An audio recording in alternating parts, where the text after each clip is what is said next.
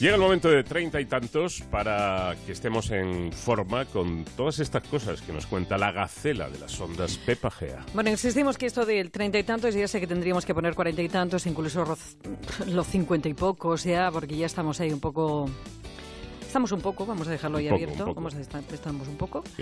Pero que esto es porque es a la edad a la que deberíamos empezar a cuidarnos, ¿vale? Lo del treinta y tantos, que eso no quita que tú estés en cincuenta y tantos o estés en cuarenta y tantos y no cojas estos consejos ¿eh? y toda esta formación. Bueno, dicho esto, hoy en el treinta y tantos vamos a hablar de eso que muchos decimos, algunos, fíjate, desde siempre, otros desde hace muy poco, eso de yo es que tengo la piel muy sensible.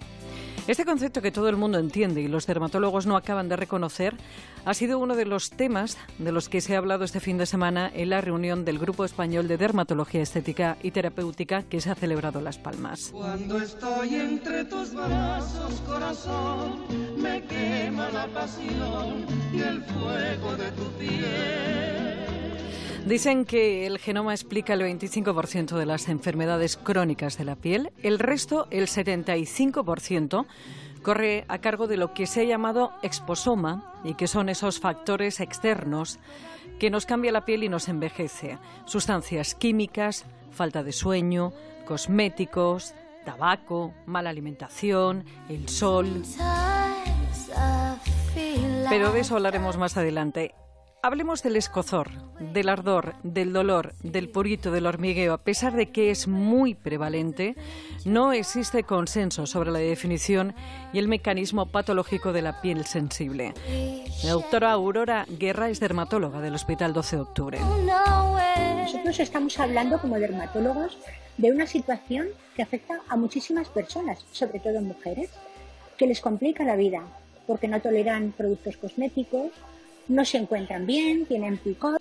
¿Cuántas veces los cosméticos que son inadecuados, el ambiente, la contaminación, tal vez incluso nuestra dieta, el alcohol, el tabaco, todo eso puede modificarse. Sabemos además que la ansiedad crea un círculo vicioso porque a través de sustancias neuropéptidos que comunican el sistema nervioso en nuestra mente y nuestra piel, incrementan esas sensaciones. La piel sensible puede aparecer en cualquier parte del cuerpo, pero se ceba sobre todo en la cara, en mejillas, bigote, frente y en pacientes con piel clara. Las pieles sensibles son más frecuentes en pieles claras, son más frecuentes en eh, mujeres, son menos frecuentes en los niños, son más frecuentes en países occidentales, en pieles muy oscuras, en fototipos 5 o 6 en pieles negras son menos frecuentes, en los europeos y caucásicos son más frecuentes y en los asiáticos, en los japoneses, son más frecuentes también, ¿sabes? Ahí hay un trasfondo anatómico y genético. Pero como dice el doctor José Luis López Estebaranz, hospital del Hospital de Alcorcón, hay que saber diagnosticar y diferenciarla de otras patologías. Eh, tenemos que distinguir una piel sensible primaria y secundaria. Hay unas enfermedades como es la dermatitis atópica, la dermatitis seborreica, la rosácea, el acné y el eczema de contacto que asocian una piel más sensible. Pero luego hay otra piel sensible que llamamos piel sensible primaria que ocurre en personas que no tienen ninguna patología dermatológica de base y que tienen una piel más reactiva ante estímulos diversos externos y que se manifiesta como una sensación de quemazón, de calor, desagradable, a veces con enrojecimiento ante estímulos como el aseo corporal, como el uso de cosméticos, de hidratantes o cambios ambientales.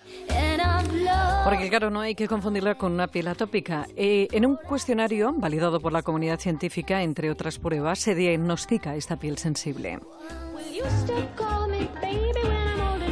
Y claro, aquí llega el lío porque todavía no hay consenso de por qué se produce, pero lo que sí se está de acuerdo es que las causas de esta piel reactiva son externas e internas. Entre las internas, la barrera que tiene el símil con una tapia, una pared, si la estamos agrediendo se deteriora. Y nosotros a veces utilizamos agua muy caliente o el contraste, como bien dices, con agua caliente y agua fría, que lo que hace es resquebrajar esa pared, esa barrera. Y ese resquebrajamiento favorece la entrada de sustancias, moléculas, bacterias que a su vez las desintegran.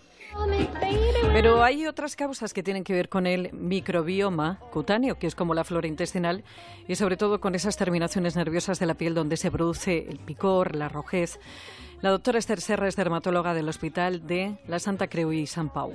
Por otro lado, se ha visto que no solo la barrera epidérmica, sino el microbioma se está estudiando, aunque aquí aún todavía no tenemos una base potente de actuación, pero sí se nota diferencias en cuanto a lo que son los pacientes con enfermedad, como puede ser la atopia, la rosácea, etcétera, que hay una disbiosis que se llama, unas, unas especies mandan sobre las otras.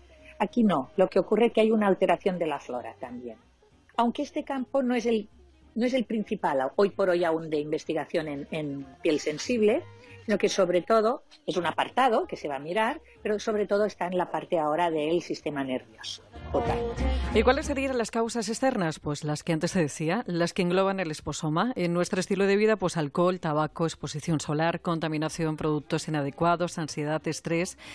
¿Y cómo tratar esa piel sensible? Pues con muchísima delicadeza.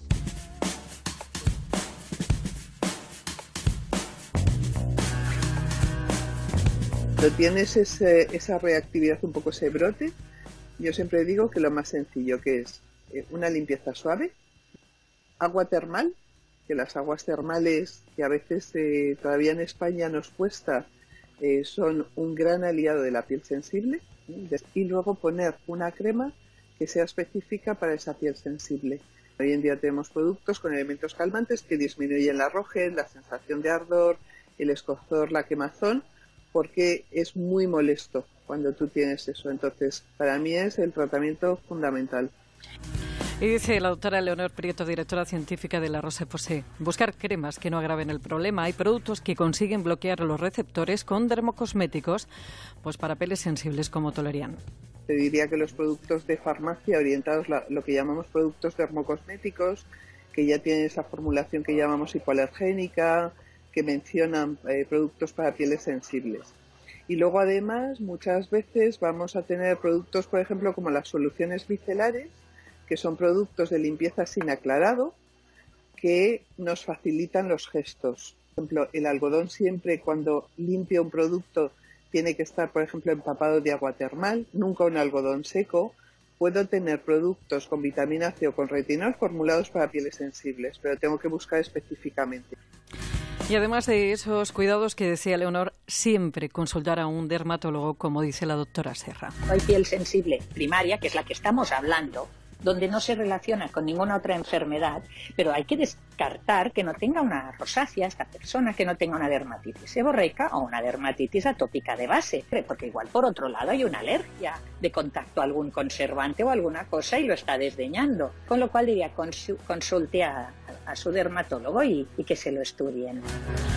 Pues eso, que cuidadito con el tabaco, el alcohol, la contaminación, el sol, el frío, que con los años puede hacerte desarrollar hipersensibilidad cutánea. Está mejor que no y luego está el que tengas mala suerte, Pepa, porque hay personas que padecen de dermatitis, de problemas eh, de piel eh, y no fuman y no, toman el sol y no beben y estas cosas.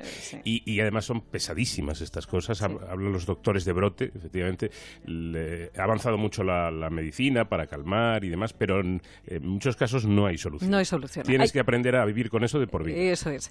También es verdad que esto es lo, de, lo que muchas veces hemos hablado tú y yo, con el tema de la genética y la epigenética. O sea, tú vienes con una carga genética que te predispone a ciertas enfermedades, pero en ti está mm. modificar también un poco el entorno para que esas enfermedades no se desarrollen o no sean excesivamente graves. Aquí sucede lo mismo. O sea, tú vienes con una carga genética, pero hay una serie de agentes externos que tienes que controlar e internamente bloquear también pues esas terminaciones nerviosas que hacen la, bueno, pues la rojez, e, ese picor. Mm. Y poco a poco se va investigando en algo que además es curioso, que todos hemos dicho alguna vez, no, yo es que tengo la piel muy sensible, pero los dermatólogos no reconocen la piel sensible como mm. una patología. Y ahora se está estudiando y se está estudiando mucho, por cierto. Bueno, que tienes un Twitter que es arroba treinta y tantos onda cero. Para cualquier sugerencia o consulta, treinta y tantos arroba onda cero punto es. Para volver a escucharlo o recuperar algunos anteriores, onda cero punto es barra treinta y tantos. Y tienes más información en medicepepa.es y en el blog treinta y tantos que también encuentras en Celebrities Antena 3 Televisión. Tiene treinta y tantos.